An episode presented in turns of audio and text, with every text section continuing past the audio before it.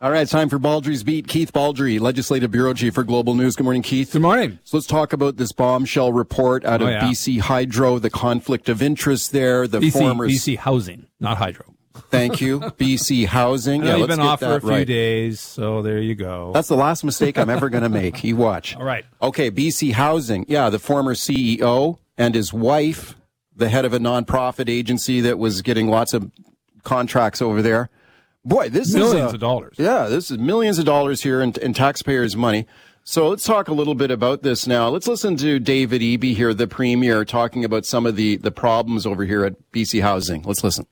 There is a very serious issue here uh, that uh, that we are dealing with. We expect steps to be taken to ensure uh, public confidence in what's happening there.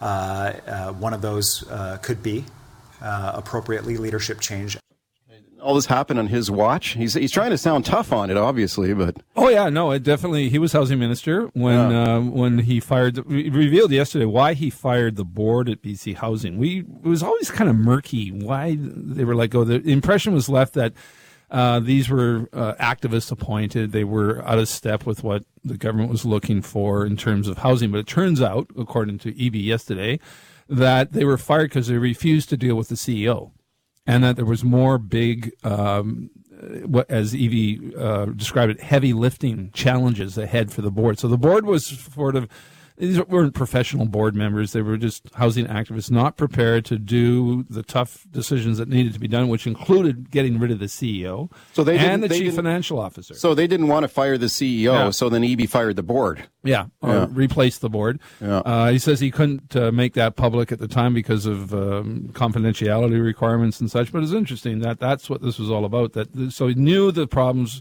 associated with Ramsay and Abbott before the board was fired because that's why the board was fired. Okay. And this is a very troubling report, especially the stuff about deleted emails and deleted text messages, changing, changing minutes the of minutes, of a like- meeting. So uh, there was obviously a conflict, because, uh, and then they put measures in place to ensure there was no conflict, and steps had to be taken. He had to create this wall around around you. But Ramsay and the chief financial officer basically did things to get around the conflict rules. Uh, as you mentioned, deleting texts, uh, emails, uh, uh, changing the minutes of a meeting. So it was a very troubling report. And again, it just showed that, uh, and I think talking to a number of people yesterday, the pressure on BC housing was enormous under both the previous BC Liberal government and the current NDP to build housing, to build social housing, get the dollars out the door, get the housing built. And I, I think corners were cut, obviously, and the goal was to to build housing. And no matter how you did it, just get it done. And I think the pressure on housing was to do that. And so as a result, uh, I think a lot of things, rules were ignored, corners were cut, and that was all on display in yesterday's report. Right. So we got Shayne Ramsay, the, the former CEO of BC Housing, and then you have have his wife identified in this report, the head of this this housing society. Now that society, Atira Atira uh, Women's Resource Society, put out a statement saying, "Well, everything's No story here. everything's actually okay, Yeah. and we're we're following the rules, and there's no problem." Now, there's been a freeze. Uh, Ravi Kahlon told me yesterday, the housing minister, that he froze uh, Atira's um, funding the, Wow. day, the minute he got this report. He said, "Whoa, Gee. this is." So that was like two months ago, and now Eby's calling for uh, personnel changes. One assumes that BC Housing will not give any more money to Atira until those personnel changes are made, and you have to wonder whether the, the number one change is going to be replacing Janice Abbott as the CEO of Atira. Okay, let's listen to Eby this morning talking to Simi Sara about this this statement that came up from this housing society trying to downplay the problems here. And here's how Eby responded to that. Let's listen.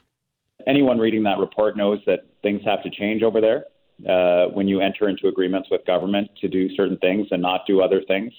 You got to honor those agreements. You got to follow those rules, and that's uh, that's not what happened. And so uh, I'm a little disturbed to see uh, their press release uh, today that uh, that says that things don't need to change because uh, they do. Wow. Okay. Yeah, so Atira is the number one client of BC Housing. They they they get thirty five million dollars more than any other agency when it comes to building social housing, and that their share of the pie has increased in the last five years significantly from I think thirteen million dollars a year to seventy three million dollars a year. So by removing them out of the picture, that does have an impact on the construction of social housing. So this is, I don't think, uh, in anyone's interest uh, to just let this slide. There has to be an ability for Atira to be part of the equation. But under Eby's watch and and Ravi Kahlon's watch, they're not going to be part of the equation uh, and, until personnel changes are made. Okay, there's no. Are there any allegations here of people personally no profiting off no. of this, or any criminal wrongdoing? Or no, and that was addressed at yesterday's news conference. No, uh, Ernst and Young was not able. Now, Ernst and Young made a point; they weren't able to check everything.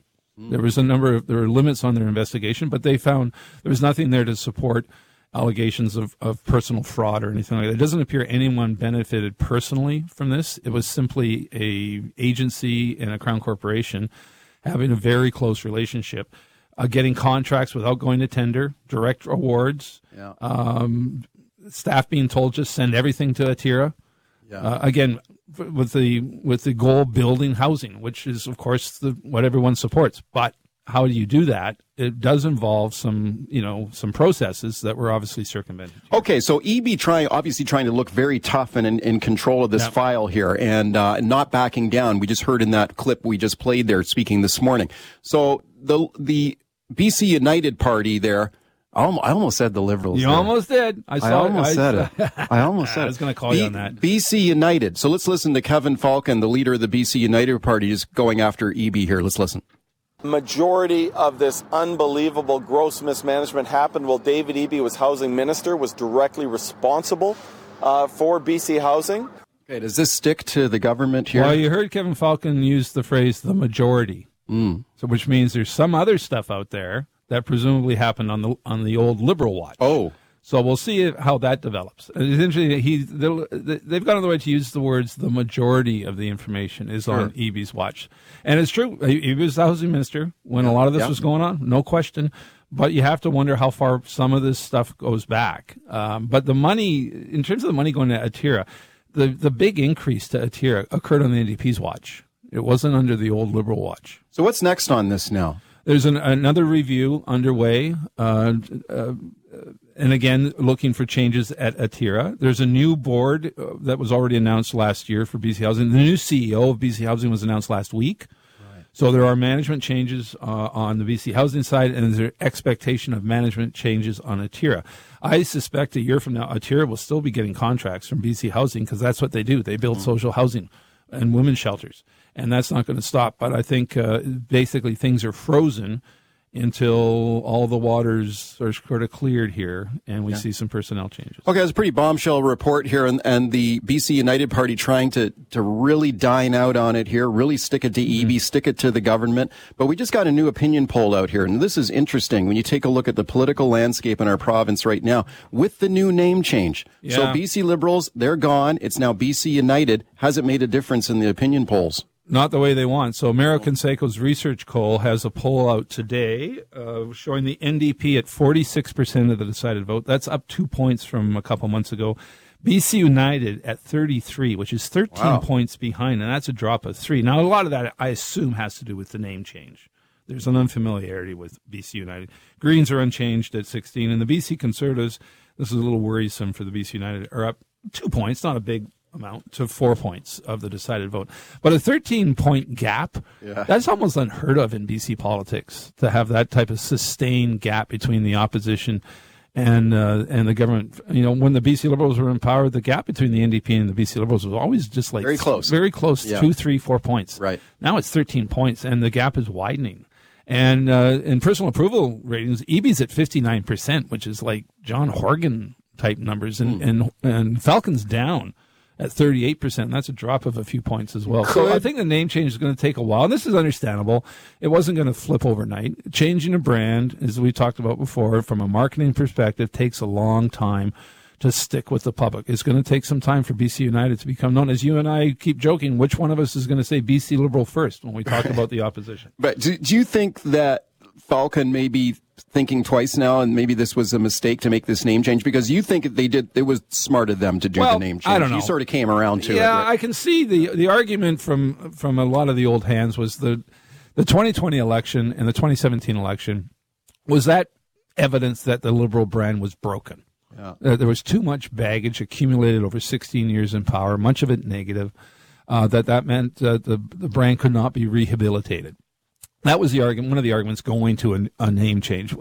Who knows? I mean, it's going to take some time for that name to um, to stick with the public. But the other hand, what they have to be a little worried about, quite apart from the negative numbers they have, forty six percent for a govern, governing party, that's very high. Yeah, and fifty nine percent approval for David Eby, that's yeah, very high. Very high. That's very high. Yeah. Very high for sure. Okay, real quickly, we lost a, a sporting legend here in BC. Yes, Joe Kapp. Joe Kapp, uh, pioneer quarterback for the BC Lions, led them to the first Grey Cup victory in '64.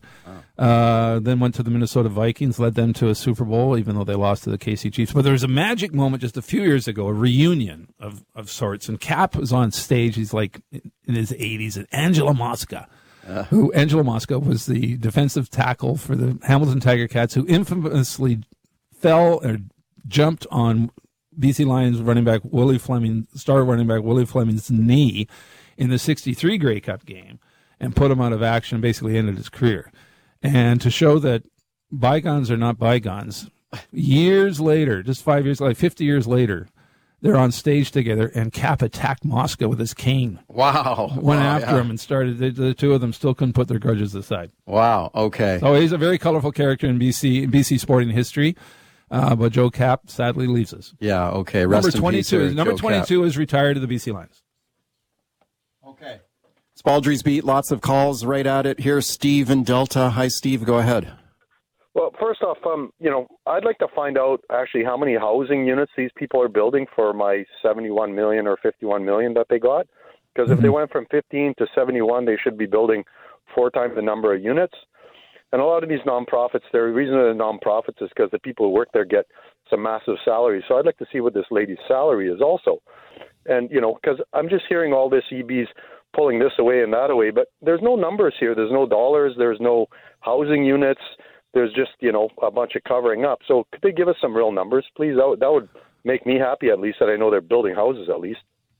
Thank you. Yeah, I don't have those numbers available right now, but I think you go to BC Housing website uh, and public accounts. You can you can find some of the numbers in terms of her salary we interviewed her last year, and she said we actually asked her on camera, "What's your salary?" She said, "That's none of your business." Yeah, she refused to say. But the Vancouver Sun yesterday or today reports their salaries between two, based on other tax documents, two hundred between two hundred and two hundred fifty thousand wow. dollars a year. Okay, which for a CEO is yeah. actually not a huge number. Yeah. If you look at deputy ministers, which are the equivalent of CEOs, or CEOs of other large companies, that's probably in the lower range, if you can believe it, yeah. of what a CEO gets paid. Okay, let's go to Reg on the line in Tsawwassen. Hi, Reg. Go ahead. Hey, hey, Keith, I've got a question for you. This um, situation between BC Housing stimulates my memory about a situation a few years ago with the, the Portland, Portland. Housing Society. Yep. Uh, I don't, and think Jenny Kwan was involved with that. So, am I Oh, right yeah. to assume? Am I right to assume that these relationships between the government and these housing organizations attract all the scoundrels? I mean, who appoints these people to run these things? Yeah, so these are nonprofit agencies for the for the most part. I wouldn't call them scoundrels by any means. These are people who are doing social good. They're building social housing for people who are in poverty-stricken circumstances. But we have seen uh, incidents before where there's not a lot of accountability, and checks go out the door without being checked, and these these issues have come up again because the end goal is to build housing for people who desperately need it, and it just in some cases the rules are circumvented or not followed. The Portland Hotel Society st- story was outrageous. The amount of money that was going out the door for high end fancy meals at like steakhouses in Vancouver. Trips to Disneyland. Jenny Kwan had to repay like $35,000 for a trip to Disneyland that was paid for. I mean, that was outrageous. It was. Should there be uh like a wider audit uh, of all the money that's being spent down there in the downtown east side? Yeah, and it's not just the downtown east side. Some of this stuff was built in Surrey, for example, Wow, on right. King George Boulevard. So well, that's a good question. I mean, BC Housing is a huge corporation now. We're talking close to a billion dollars a year, and the NDP has set. Wow. A very ambitious housing strategy to spend a huge amount of money over the next 10 years. Squeeze in another call. Marty calling from the Cariboo. Hi, Marty. Go ahead. Hey, hey, guys. Uh, yeah, um, the, the the problem I have is yeah, like sunlight is the best disinfectant. The problem is you guys are the ones, the media, the corporate media, control the sunlight. So if there's something going on, yeah, we should know and there should be consequences and there should be accountability. Uh, I just don't remember any of this kind of media frenzy when uh, the, the guy from the Liberal Party a number of years ago, when they were in power, tried to give away that ICBC building. And then Wilkinson, the leader at the time, uh, denied that it had ever happened. Look, everyone, I encourage everyone to go to YouTube and watch the video of the guy's the words coming out Okay. of his own mouth. Okay, thank you for the call. I'm not cutting you off. I'm just out of time. Just go ahead. I don't know if you want to respond. I have respond. no idea what he's talking about. Okay. We did cover the attempt to sell off ICBC. Yeah, other- there was a I'm lot sure of coverage of that. There's been a lot of coverage on this story too, and there'll be continue. There'll be more. Oh yeah, there'll be no, more this coverage. is an ongoing review. This is story's not going away.